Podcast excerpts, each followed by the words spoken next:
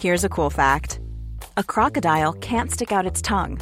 Another cool fact you can get short term health insurance for a month or just under a year in some states. United Healthcare short term insurance plans are designed for people who are between jobs, coming off their parents' plan, or turning a side hustle into a full time gig. Underwritten by Golden Rule Insurance Company, they offer flexible, budget friendly coverage with access to a nationwide network of doctors and hospitals. Get more cool facts about United Healthcare short term plans at uh1.com. Hey, it's Ryan Reynolds, and I'm here with Keith, co star of my upcoming film, If, only in theaters, May 17th. Do you want to tell people the big news?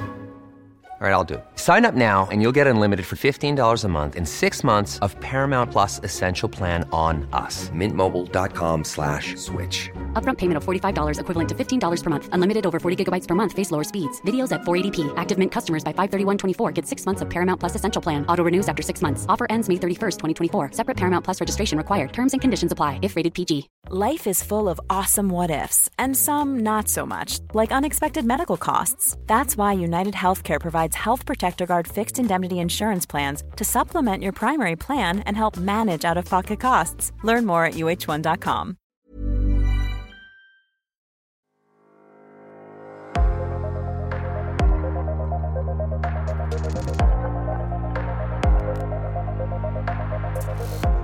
Welcome to the first season of the War on Cancer podcast. This is the podcast where we aim to learn more about life with cancer, both during and after treatment, as loved ones, and how it affects us all. My name is Sebastian, and together with Fabian, my best friend, survivor, and co founder of War on Cancer, we will be inviting experts and professionals and covering topics that are relevant for everyone that has been or is affected today. Our ambition is to shed a new light on the many aspects of cancer, and we hope that you will enjoy learning together with us.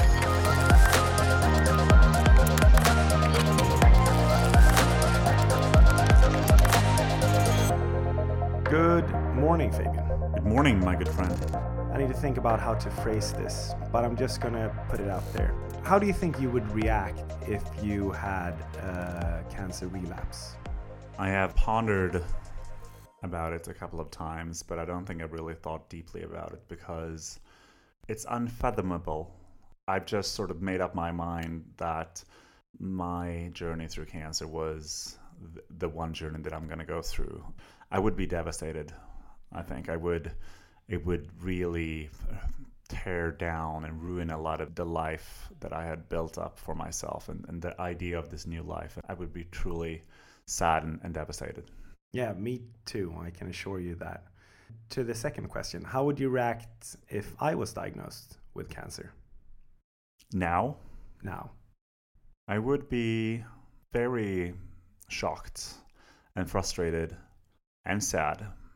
At the same time, because we have worked with it for so many years, we know our way around the cancer space, both with regards to mental health as well as cancer research cancer treatments and the overall sort of journey through cancer, I would feel now compared to five years ago, I would feel less afraid.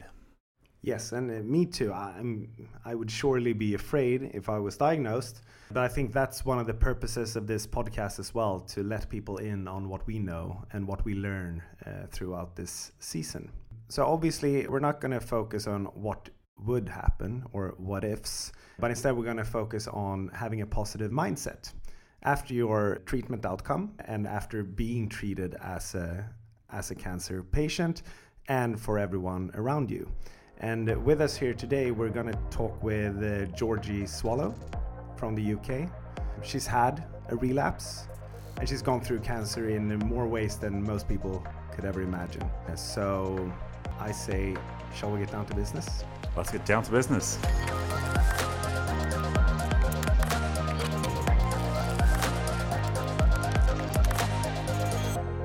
In today's episode, we'll talk about the stigma surrounding cancer and where it comes from.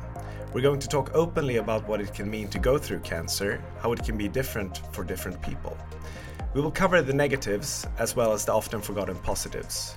What would we have wanted to know when cancer happened to us and during the time after? And of course, we'll cover the many questions that we often get asked either through the War on Cancer app or in real life. And who's better to join us in this discussion than Georgie Swallow?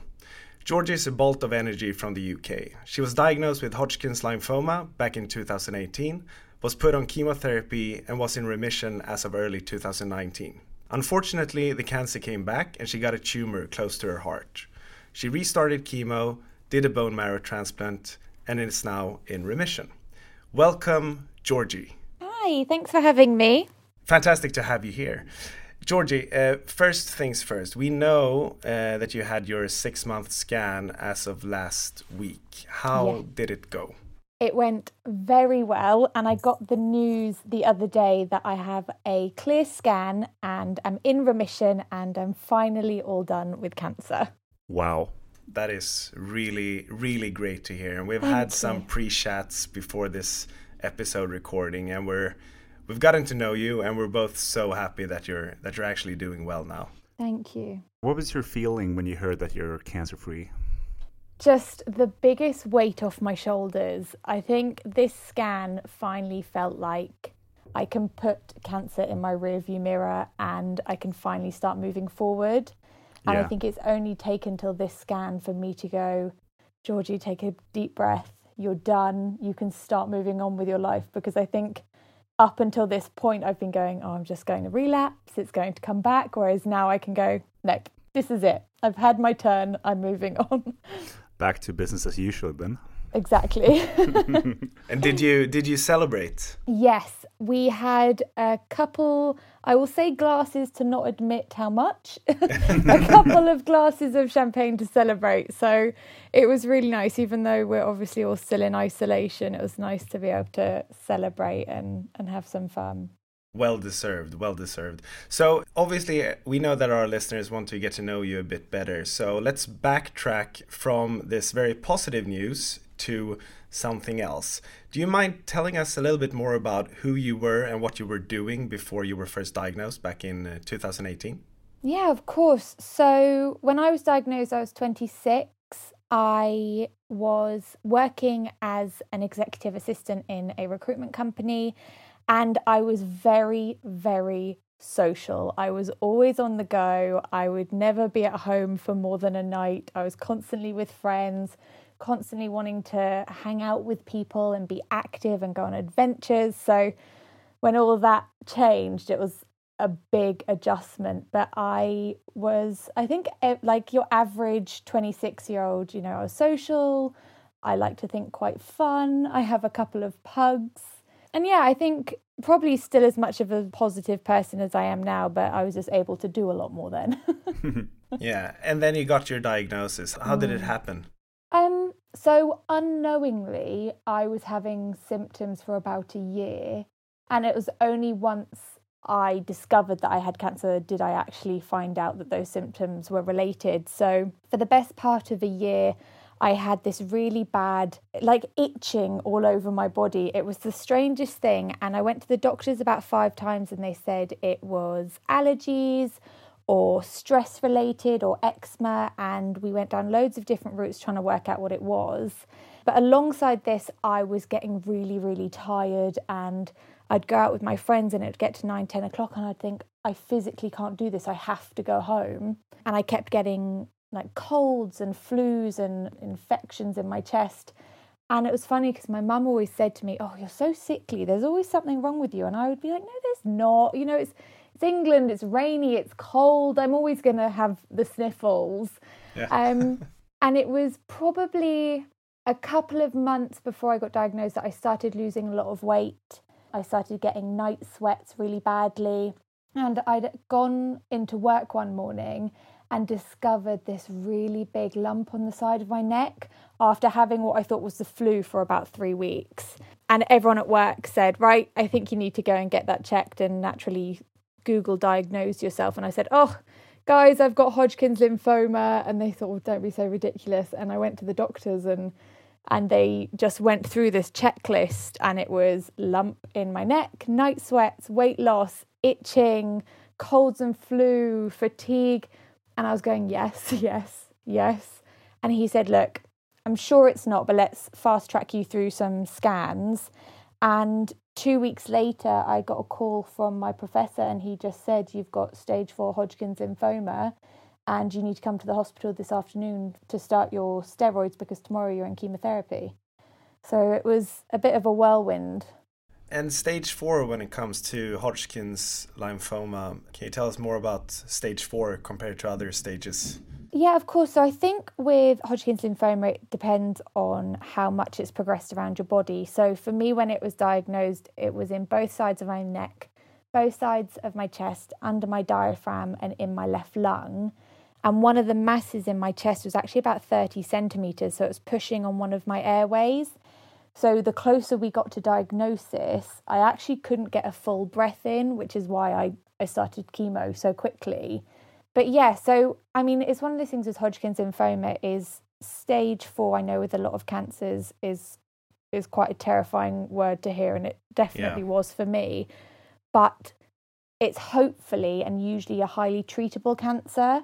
So even if you're at a higher stage, they can give you very aggressive chemotherapy, which should hopefully do the job. Hopefully, and it did. and it did this time. Georgie, can you elaborate a bit uh, on the thought process when you heard you had cancer? Oh, honestly, I think when they first told me, I don't know if it was shock or if I just put my business hat on and I went, right, we have things we need to do. We need to create an action plan. And in every appointment, I went with my parents and they were just emotional and we'd come out and they wouldn't have taken in any of the information so i felt like i had to be the one to sit and listen and hear what was happening hear what like the next steps were and and what we needed to do so for the first i don't know i guess for the first few days the first like week or so after chemo i was just very much I need to know what's going on. I'm okay. I think when I got the news, I said to my parents, I said, I'm not starting chemo tomorrow and having my hair fall out. So we're having a haircut tonight. I had like acrylic nails on. I was like, I need those off. I want to go get comfy clothes. I was just, right, here's the list. This is what we need to do. And I think it was after my first chemo that it really hit. And that's when I started getting really emotional and just overwhelmed with the fact that I had stage four cancer and I was I was just going through chemotherapy. It felt so like sudden. Yeah. Yeah. I, I can't even imagine what it would be like to to go through something like that. And just sort of backtracking a little bit to mm. uh, when you self-diagnosed and your your friends sort of laughed it off. How did they react when they got the news? Um, they were probably more emotional than I was at the time because when I was diagnosed, I had my girlfriends come over and I said, Look, this is what's happening. And they were crying and they were upset. And I felt like I was the one comforting them, but not in a negative way. I was just like, Well, these are the facts. And it hit other people a lot quicker than it hit me, I think.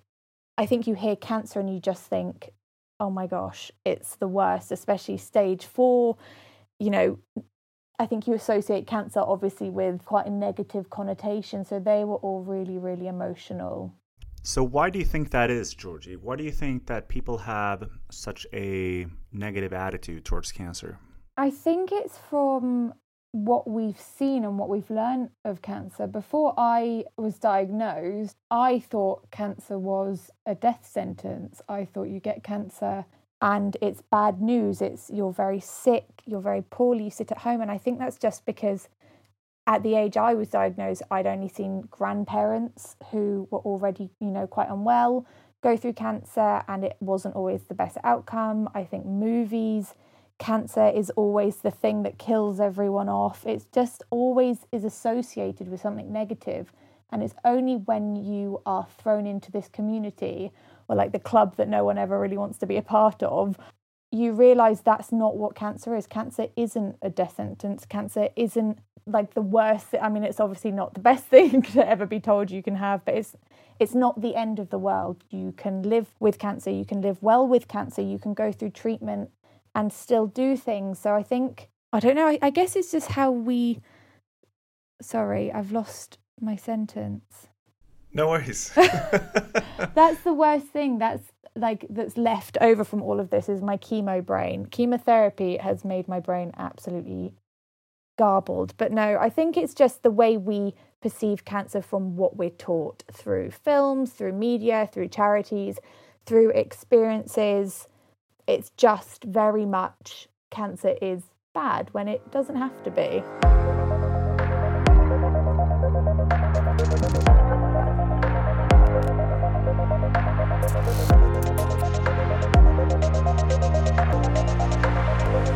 This is something that we, me and Fabian, we often discuss. Where does this stigma come from? Where does the fear of cancer stem mm. from? Who decides what cancer is? And we have a small hypothesis, oh, uh, yeah. which is that cancer has obviously in the past been a death sentence pretty much for everyone. And we have moved along from that, where today two out of three people survive but sort of society hasn't really catched up. So that could be one explanation. Yeah i think that's so true because I've been quite lucky and I've learned a lot about, you know, research projects in the UK and and how treatments are being developed. And it's just mind-blowing to know that 10 20 years ago the difference in the treatment we're getting now it's so much more tailored to the person and side effects can be somewhat controlled a lot more than they were 20 years ago. Certainly. And I think another reason is that there are so many stories being told about the people that don't, unfortunately, do not make it mm. through a cancer journey, whilst there's way too few stories portraying or showcasing people like yourself. We don't want to bash on the charities, that's the thing. But of course, charities do play a part here because they do send out a quite a negative message of cancer. But let's. Um... No, but that's true, isn't it? Because at the end of the day, I think if a charity's advertising, oh, this person has cancer, but they're perfectly fine, they're going to be perfectly well, people don't feel as affected and they don't sympathize, so then they don't want to help, which unfortunately is just the nature of it all. It's if you have someone advertising, you know, they've got cancer, they're really unwell, and unfortunately they didn't make it, people go, oh my gosh, that's awful, and I really want to help. Yeah. And so I think it's it's one of those things, isn't it? It's like you can't really blame the charity for doing it, but we just need to open the eyes of everyone else to, to say that that isn't just what cancer is. Yeah, exactly. We, we need to have more stories about what cancer could be in a positive yeah. sense. I believe one of the big problems uh, inherent in charitable work as well is that you need to propel sort of the story that gets people to donate, which is great in a sense because donations is what really fuels clinical research, which leads to more people surviving. But there yeah. needs to be a middle ground. I remember when Fabian got diagnosed, I really thought that my best friend was going to die, and that was only due to the information that I had received during my upbringing about cancer which is not often that good. No, I think that's so true. And I think, I mean, my friends had the same response when I told them.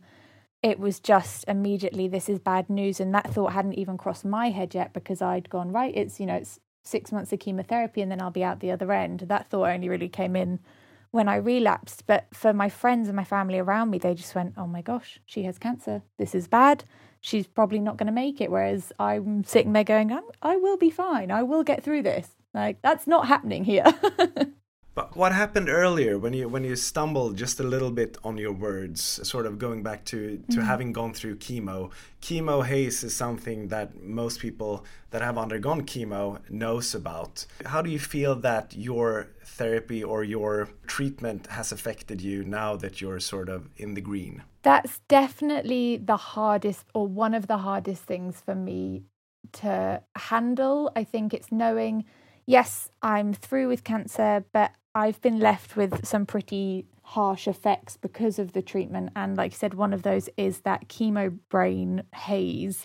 And trying to hold a conversation or trying to get back to normality where you think, I want to have, you know, a, a serious conversation with someone or a somewhat intellectual conversation. And you just, I mean, it's like you're, you're speaking your sentence and suddenly nothing it's like your brain just turns off. Yeah. And I hope that that's something that comes back. But um, it makes me laugh. If I speak to friends who have gone through chemotherapy and they've experienced something similar, if I'm trying to say a sentence and it genuinely comes out like gobbledygook, and I will be making words up. They'll go, "Oh no, I understand," because you just—it's like a different language. um, yeah. But I think, yeah, the hardest thing is coming out of treatment and knowing how grateful you are to be out the other side. But the lasting effects are pretty hard. And I think a lot of people around you go, oh, okay, so you're done with cancer, you're fine, on with life, you know, everything's back to normal. Whereas you're left feeling a lot weaker, you know, your brain capacity probably isn't where it was at the start. And obviously, other like medical effects. I think that's quite hard to think. Everyone just goes, right, well, you're well now, so bye. And I'm like, no, I'm, I'm still a little bit broken. I just need a little bit extra time. Yeah. And I mean, you're highlighting a few things here. First of all, as someone who has finished treatment some two and a half years ago, I can assure you that a chemo brain is to disappear and you'll get your sort of normal brain function back Good. within uh, some period. Uh, I do remember I finished treatment in 2017 in December, and the whole of 2018. Now, looking back at it, I struggle to remember much of it. So I think that I was, or perhaps it was the chemo brain, or it was just the fact that I was burning out through working with War on Cancer. I'm not sure, uh, but but it, I can assure it's going to go back. But what you're talking about, the other thing is so common that what you're referring to with friends just assuming that as soon as you're finished treatment you're back in the game. There's actually a term for it called the cancer hangover uh, which really portrays the mental health drop mm. once you're finished with treatment. And from our understanding and from what we have looked into when it comes to sort of cancer and depression and cancer and, and mental health cancer does inflict a trauma. Yeah. Uh, going through cancer is a traumatizing experience. And a trauma that is undealt with can lead to either PTSD or clinical depression. In the case of cancer, research shows that 22% of cancer patients get diagnosed with PTSD or get undiagnosed with PTSD during the first six months, whilst mm. 25% get clinical depression. And this is the problem, right? Because within most healthcare systems that we have heard, this is not like being communicated to the patients. This is not being properly dealt with. So, as a cancer patient, you get your clinical treatment from your hospital.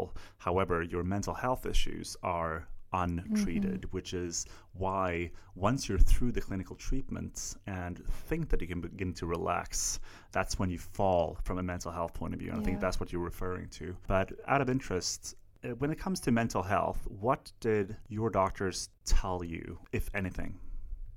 I mean, not a lot, if I'm perfectly honest. I think I've heard you say this before, you know, when you go and you're sitting with your doctors and they give you the diagnosis this is the treatment, this is the medication you'll be on. If you get this side effect, it's this. But when you ask the questions about how is it going to affect me mentally or how is it going to affect me in my social side, they don't have anything to say. They just think, well, you know, this is the medical stuff, this is what you need to know. The rest, I'm afraid, you're just going to have to figure out slightly on your own. And it was hard. I mean, the mental health side of it probably affected me more when I finished treatment the first time, because I think for the first six months, I was very much find the fun, positive head on, we can get through this. And it was when I came off treatment, I felt lost and I just really sunk into quite a deep depression. Yeah. And when I reached out for help, I went to my nurse at the hospital and I said, I really need some help. And they actually offer psychological support, which I wasn't aware of. And I said, please, can I receive this? And they said, yes, but there's about four month wait list.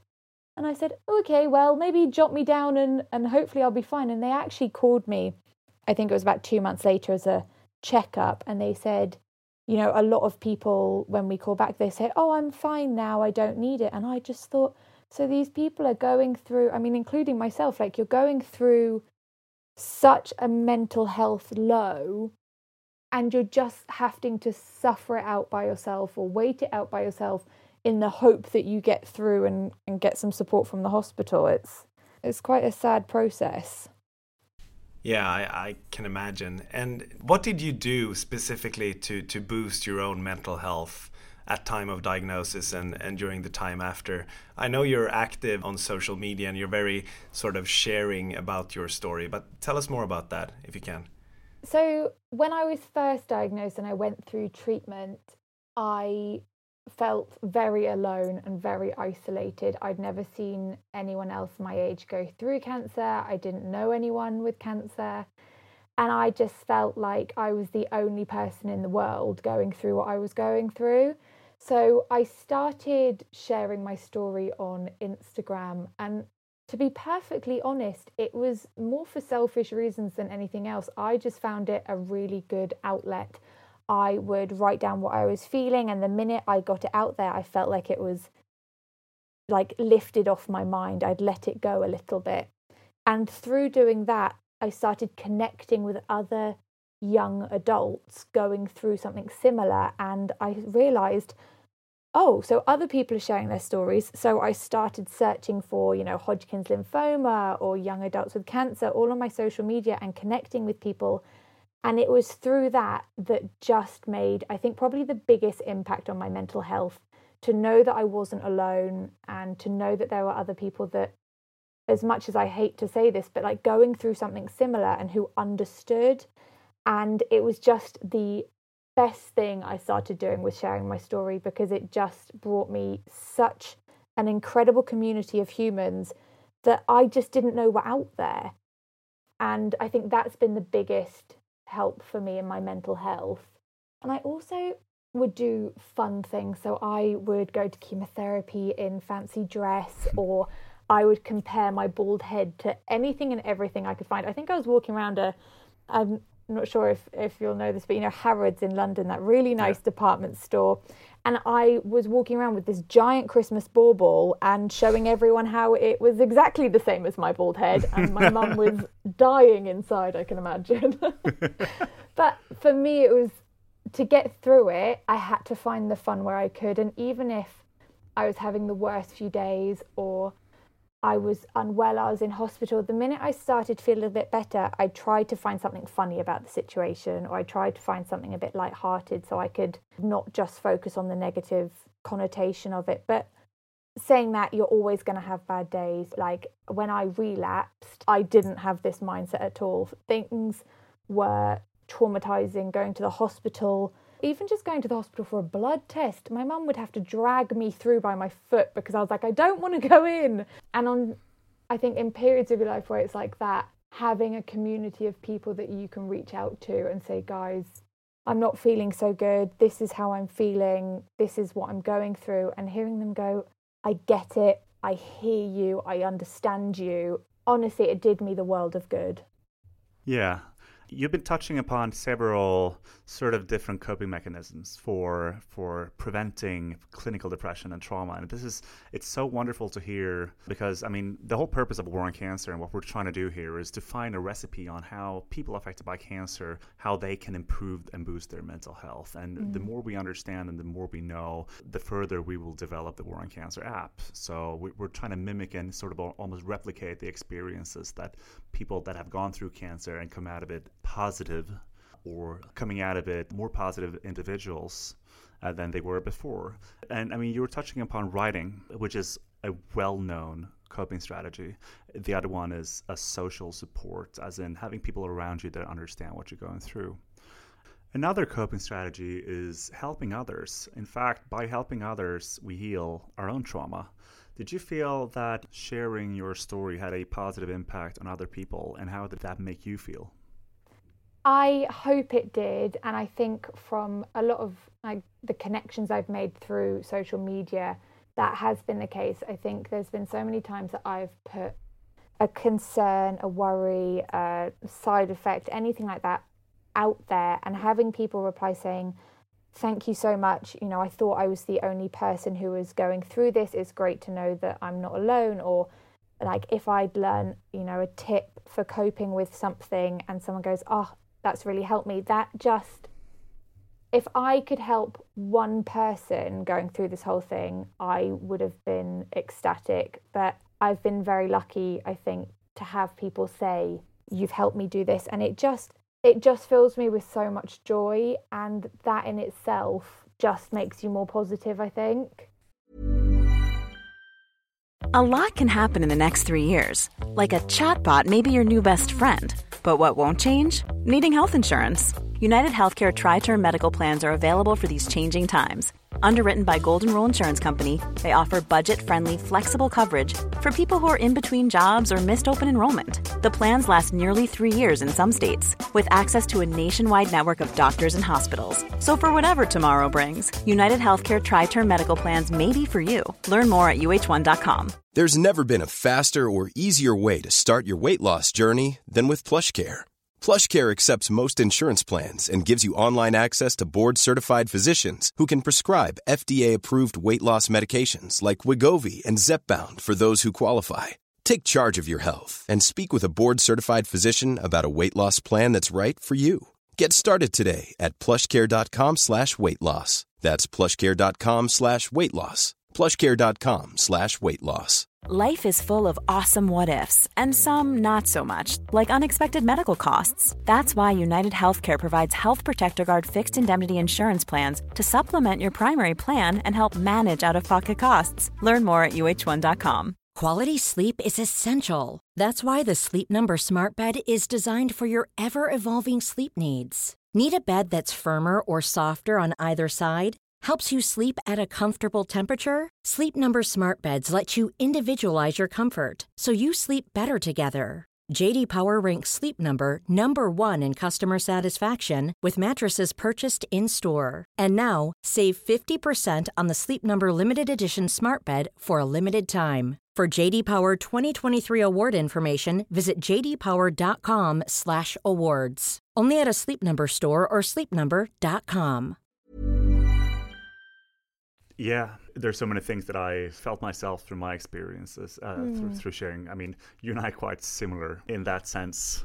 But I want to talk to you a bit about this whole thing of being so.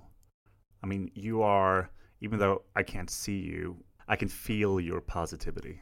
Uh, and you are one of those people that I think probably well suited to deal with something like cancer from the beginning, if I get you right. Yeah. Uh, I mean, we all have different backgrounds and we come from different experiences in the past. And depending on our backgrounds, we have different mindsets when it comes to going into something like cancer. But for people that can't relate to, I mean, I'm sure a lot of listeners cannot relate to feeling this positive about their mm. experiences with cancer. I mean, what would, would be your sort of main advice for them? Probably a few things. I think most importantly is try not to compare yourself to someone else's cancer journey if you're not feeling as positive. Because I know on days where I felt a bit darker and I would see other people on that specific day really thriving and really.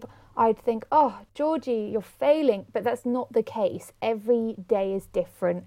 Every person is different. Every journey is different. So don't compare yourself too much. And I think the most important thing is if you are struggling, is to reach out, is to connect with people who are going through something similar, because the chances are they have felt the exact same way as you have. And speaking to someone about it will help you.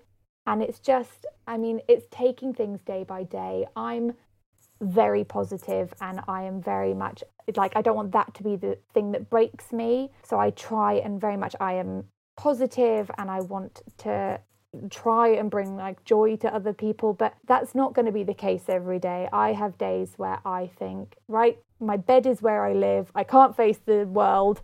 This is where I shall live for the rest of my life Yeah.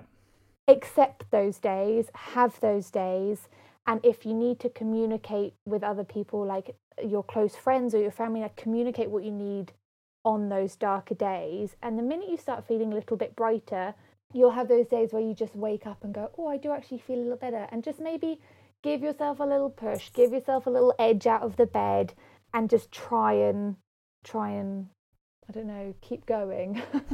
Yeah.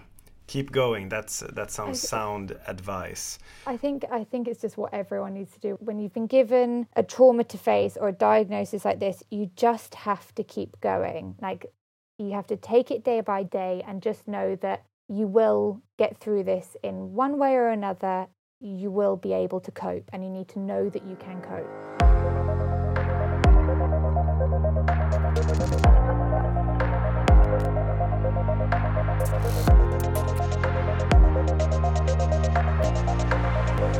It's becoming more and more evident, at least from my point of view, that what you're experiencing is something that we have looked into, which is post traumatic growth.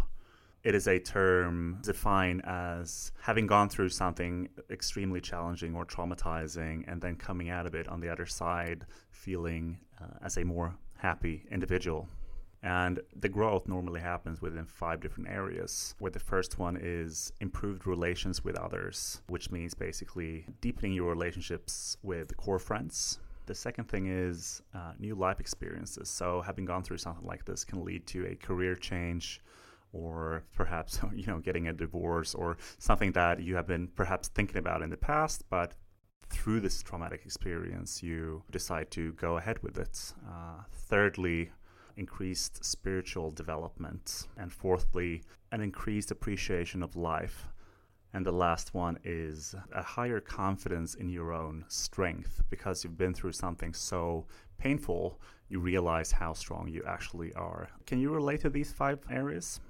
I think I definitely can. It's funny, I never want to thank cancer as such, but I'm so grateful that I've I've had cancer because I think I've learnt and developed so much in the last, you know, 18 months to two years than I have in my entire existence.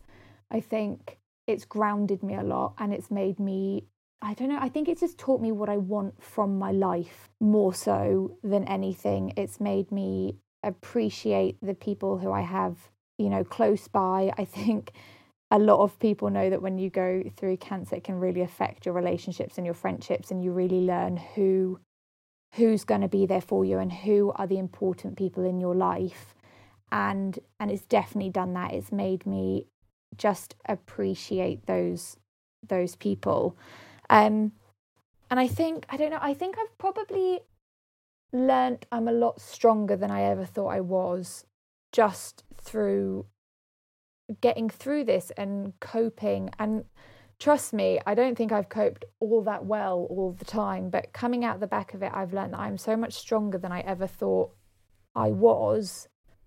And it's i don't know it's just such it's funny everyone always says you know with something like cancer you wake up one day and you just know immediately what you want to do with the rest of your life and that didn't happen for me but what it it has taught me is that i don't want to waste time doing things that i don't want to do I think I will still be sweating the small stuff, but it's appreciating how small they are in the grand scheme of things. If that makes sense, it's it's knowing that those little things that yes, obviously you're still going to be uh, you know frustrated that you have to do the dishes, yeah. but something that would have maybe upset me before probably doesn't have the same effect on me now, and it's it's I don't know, I just in so many different aspects, I just think it's made me realize that I think I can probably achieve more from my life than I ever thought I did. I never thought I'd be able to this sat oh my gosh, this is going to sound so self-centered, but I never thought I would be able to achieve what I have and to achieve what I have whilst going through cancer has made me think, right, you know what? If cancer hasn't stopped me and it's taught me so much, then I am going to achieve something with my life. And hopefully that will be helping others and bringing other people joy and helping them realize that they can do the same thing. I think that's probably the biggest growth that I've had. You're such an inspiration, Georgie. It feels like you're you're really in tune with with how you've handled this whole cancer experience. And i think you alongside with fabian inspire a lot of people into thinking that cancer can actually lead to something positive. And just just being able to think that it can lead to something positive i think will have a huge impact in many people's lives. Mm, thank you. That i mean it means a lot. I realize honestly i think the biggest takeaway and the biggest positive i can take from this is the community that i've found and the relationships that i've found and how much i appreciate all the people that i've met and i've you know i've made friends because of cancer that I know I'm going to be friends with for the rest of my life. And it's brought me to meeting so many people, even like yourselves, that I just never would have have met or connected with without cancer. And I'm and I'm so grateful for it. And and a quick question on that: ha has it also led to you sort of stepping away from certain friends that couldn't handle this whole situation? Definitely. And I really struggled to understand this when I was going through my first diagnosis that some friends, you know, a couple of friends really rallied round. I had one friend who I honestly don't think I could have got through without. And other friends just sort of dropped off the radar. And I just thought, what's happening? And I don't know if it's a case of they've had a traumatizing experience with cancer before, so they couldn't face it, or they didn't know if I was well enough to do things, so they just took a step back, or I think there are so many different reasons, but it's made me appreciate the people that are still here. But it's also made me go, you know what? If you can't be there for me in a way that I need you, then we're not as connected as I thought, and we don't need to be as connected. We don't need to be as close. We can hold each other, you know, a little bit further away where those like boundaries are, I guess. Yeah. I often think of my cancer experience as a natural filtering process of my friends. I think I have about 50% of my friends have remained friends and 50% just faded away for the same reasons that you said. I mean, perhaps they were too afraid to deal with it, or perhaps they weren't real friends in the first place, you know. no, I agree with that entirely. Yeah. What is your biggest regret from your sort of handling of the cancer experience? Would you do something different? Yeah. Yeah. I mean, I obviously I'm sure loads of people would say this, they don't want to have regrets and see them in that way. But in terms of what I would have changed, I think it would have been to communicate what I needed better. When I was first diagnosed, I didn't communicate with my friends what I needed. And I think that was partly because I didn't know what I needed. You know, this is such a new experience. And I think that led to me feeling quite distanced and isolated from the people I wanted around me most because they didn't know how to help and I didn't know how to ask for help. I should have said, guys, I'm feeling pretty good this week. Could someone come and pick me up and we maybe like go out for dinner or we go for a drink? Like, I still wanted to be me and social and have fun. It would just be, you know, slightly more tame, but I didn't know how to communicate that. And I then really struggled with some relationships because I thought, well, they don't want to be around me and they don't want to be close to me. And it was only when I relapsed that I communicated with my friends saying, look, this is what I need.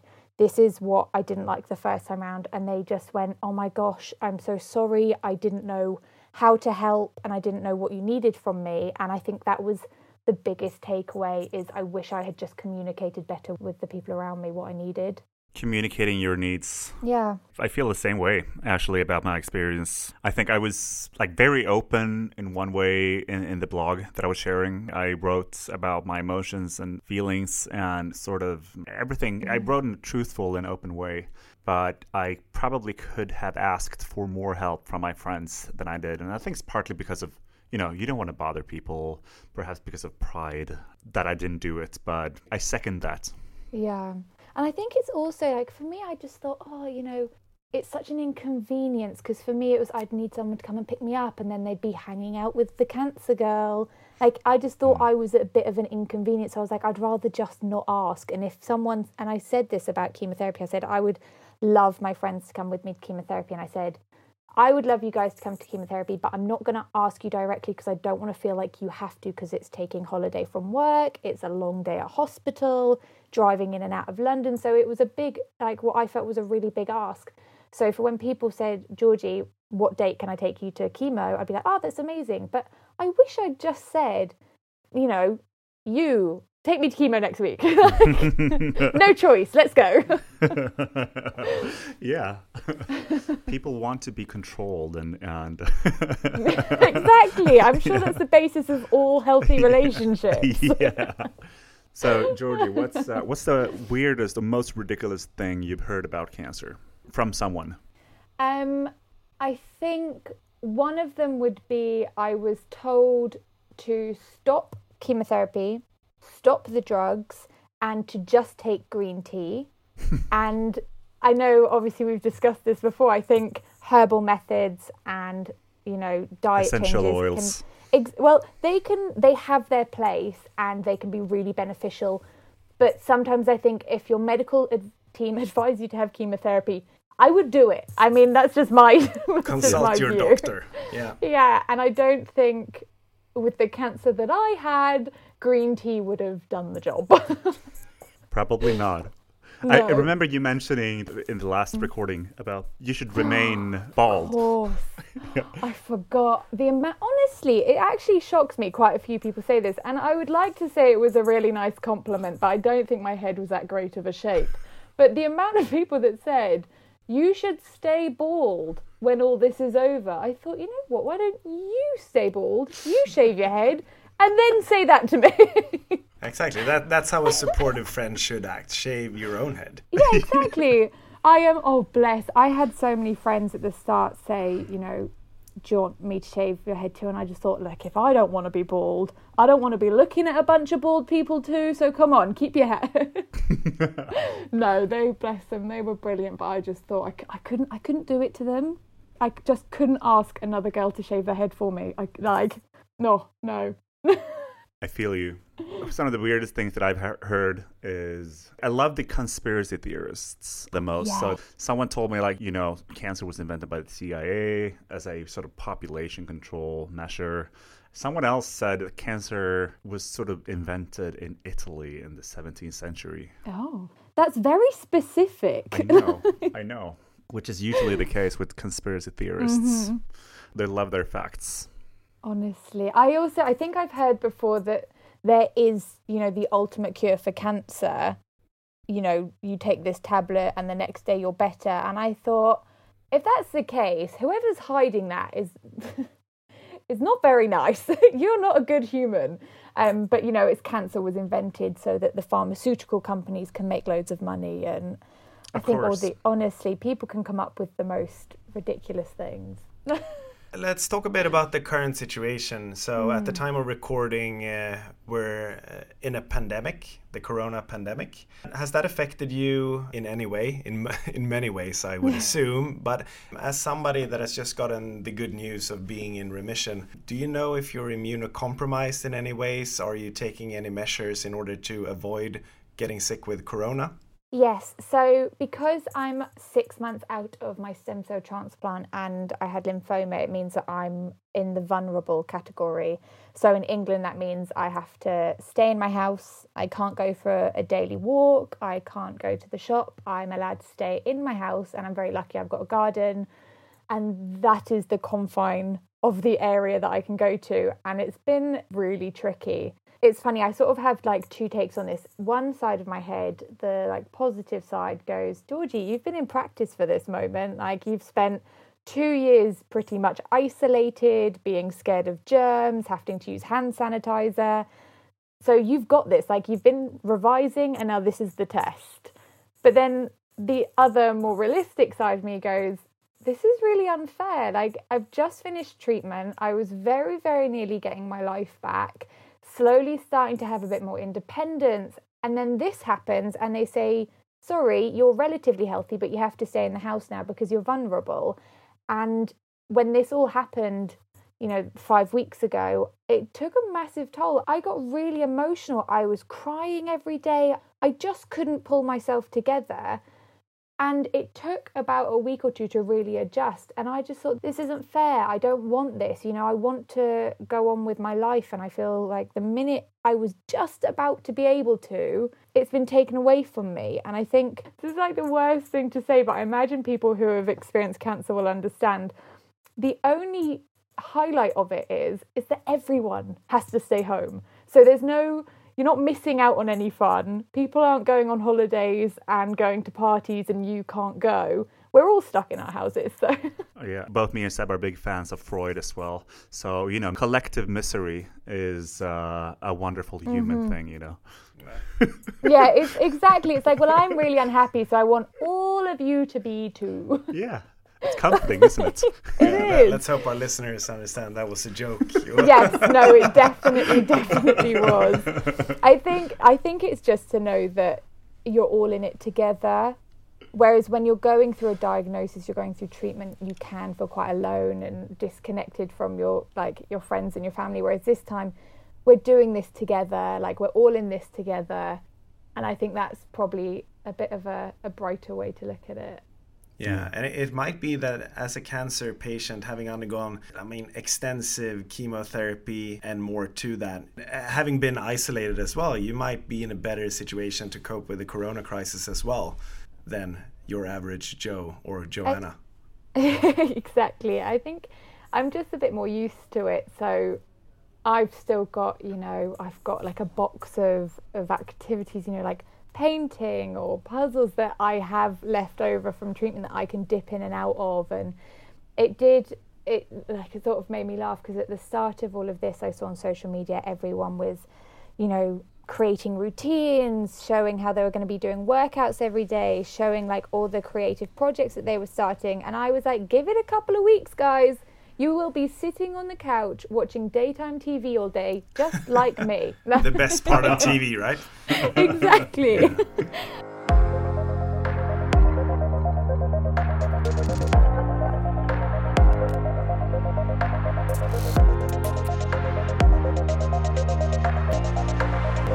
Let's start off with a small game.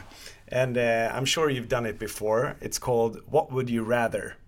Oh, okay. Yes, so let's do it. Fabian, kick it off. Okay, Georgie, uh, what would you rather do? Sleep standing for the rest of your life, or have three ducklings follow you around 24 7, uh, commenting on every move and everything you do in a spiteful or almost hateful way? Oh my gosh, I thought that was going to be the easiest thing ever. I was going to say the ducklings. Um, but I still think I'm going to have to pick the ducklings. I think they would just be the cutest, most sadistic little ducklings ever. Yeah. So imagine they would they would follow you around and always ask you, "Why did you do that? Why, Why? did you do Why? that?" and also, like, Georgie, you're worthless. oh, oh, these are horrible ducklings. Yeah, they are. yeah, they hate you. It's not a. It's not a. It's not a Disney movie. I literally, it just shows how strange my head is because I'm still going the ducklings. I just want them. I'll take them. That's very good. Uh, we're gonna send you three ducklings, and uh, we have an answer. So that's fantastic. I'm gonna pose another question to you. So listen carefully. What would you rather? Would you rather eat only broccoli for the rest of your life, or be a broccoli sprout with human senses, mind, and abilities every other day and have eternal life? Oh, eat broccoli every day. Eat broccoli and I think every day. eat broccoli every day because one, I think an eternal life would be really long, and Yeah. my my my initial thought was, if I was a broccoli on every other day, what happens if a bird wanted to try and eat me, or what happens if I started crumbling? Or I just thought, no, I that's too much stress. I'll Ooh. eat broccoli. and i- imagine waking up next to a broccoli sprout that talks to Oh, you. I mean, that would be, yeah, That'd be interesting, that's for sure. indeed. So, what Mm-hmm. happens now? What is the plan for the future? Are you gonna back career-wise? Uh, gonna stay around in London? What's what are your thoughts? I think it's funny, and I was really hope. I think I said earlier, you know, people think that when you get cancer, for a lot of people, it's they get this immediate light bulb moment, and it's this is what I want to do with my life. It's this job. It's this, and I haven't had that so specifically. But what I have learned is that whatever I do, I need to be doing something where I'm helping others. I need a job where I'm giving something back or giving something to the community because I've learned that that is what fills me with joy and is like it sounds really sort of self gratuitous is I want to do something because it makes me feel good but that's exactly what I want to do and so I think from now on it's going to be focusing on how I can like develop this incredible opportunity I've had, you know, through growing my social media and supporting others in the community, and how I can do that as a career. I think, um, I, yeah, I think that's. You're gonna make make cancer your cancer your life mission. Well, this is where I'm a bit undecided because I have days where I think I want to, you know, work with cancer charities and support people with cancer. And then I have other days where I just think, oh, I never want to remember cancer ever again. Um, but I think the immediate future for me after this pandemic will hopefully be take a very nice long holiday. Mm. And then maybe come back and, and figure out what the future holds for Georgie. Yeah, that sounds like a plan. And unfortunately, now we've come to the end of this episode, which really, yeah, it's it's always sad to say goodbye. But I mean, from our perspective, you're such an inspiration, Georgie. Uh, you're helping so many people, and you have so much sound advice for our listeners and for ourselves as well. So we really want to thank you from the bottom of our hearts and wish you happy recovery and hopefully this pandemic is over soon so you can go out and dance in the fields right? In hyde exactly, park. Exactly. Exactly. Definitely. That's all i'm after right now. But i have really loved being on this podcast with you guys and i really appreciate you asking me. It's a really special thing to be able to connect with other people and especially you guys and, and what you're doing with your war on cancer app. I think it's really important. So thank you. Thank you georgie and the next time we're in the UK, whenever this pandemic is over, we'll have a bottle of champagne together. Oh, that sounds brilliant. I mean, to be honest, at this rate, with all the holidays I'm planning, I may be in Sweden before you know it. Ooh, yeah. that sounds like a plan as well. Cool. Okay. Thank you very much, Georgie. Have a wonderful weekend. Thank you. Bye. What an inspiring woman. I love her. I felt throughout this whole conversation that she is like a sister to me. I mean, not because we have the same diagnosis or anything, because we don't, but just her mindset. Uh, I can re- relate to a lot of her thoughts and keeping that positive mindset throughout. It is so inspirational to listen to. Yeah, I think you have the same sort of positive mind growth. I don't even know how to pronounce it. Post traumatic oh, yeah. growth. Yeah. post-traumatic growth definitely. Yeah i feel rejuvenated with energy just by just by speaking with georgie to be honest. And i'm so happy that her checkup went well. Yes i think uh, she's destined for great things. Yeah to say the least. And um, now we're actually at the end of season one.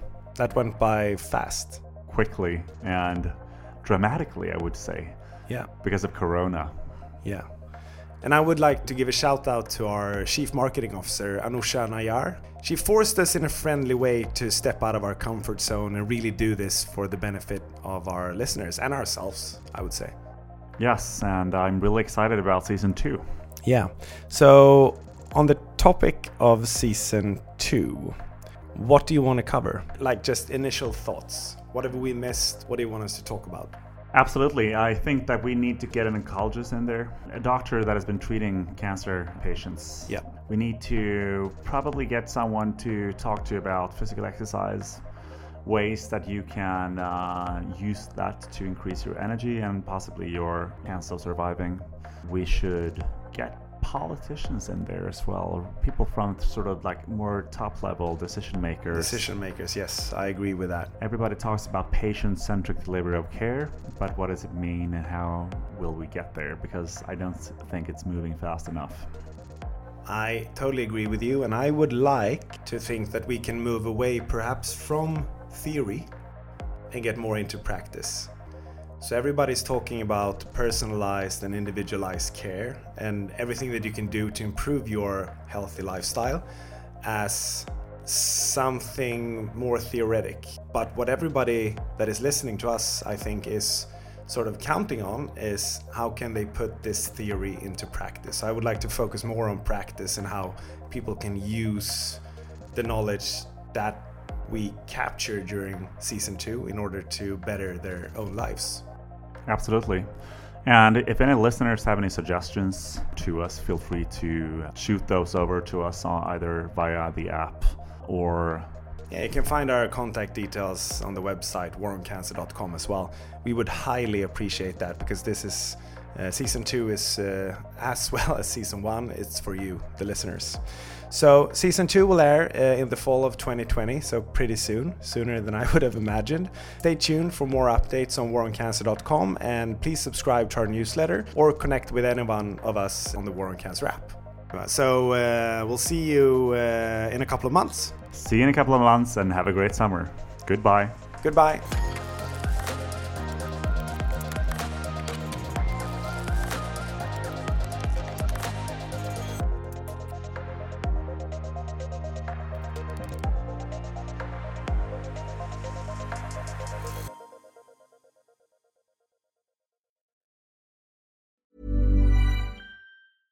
Imagine the softest sheets you've ever felt. Now imagine them getting even softer over time. That's what you'll feel with Boll and Branch's organic cotton sheets. In a recent customer survey, 96% replied that Boll and Branch sheets get softer with every wash. Start getting your best night's sleep in these sheets that get softer and softer for years to come. Try their sheets with a 30-night guarantee. Plus, get 15% off your first order at bollandbranch.com. Code BUTTERY. Exclusions apply. See site for details.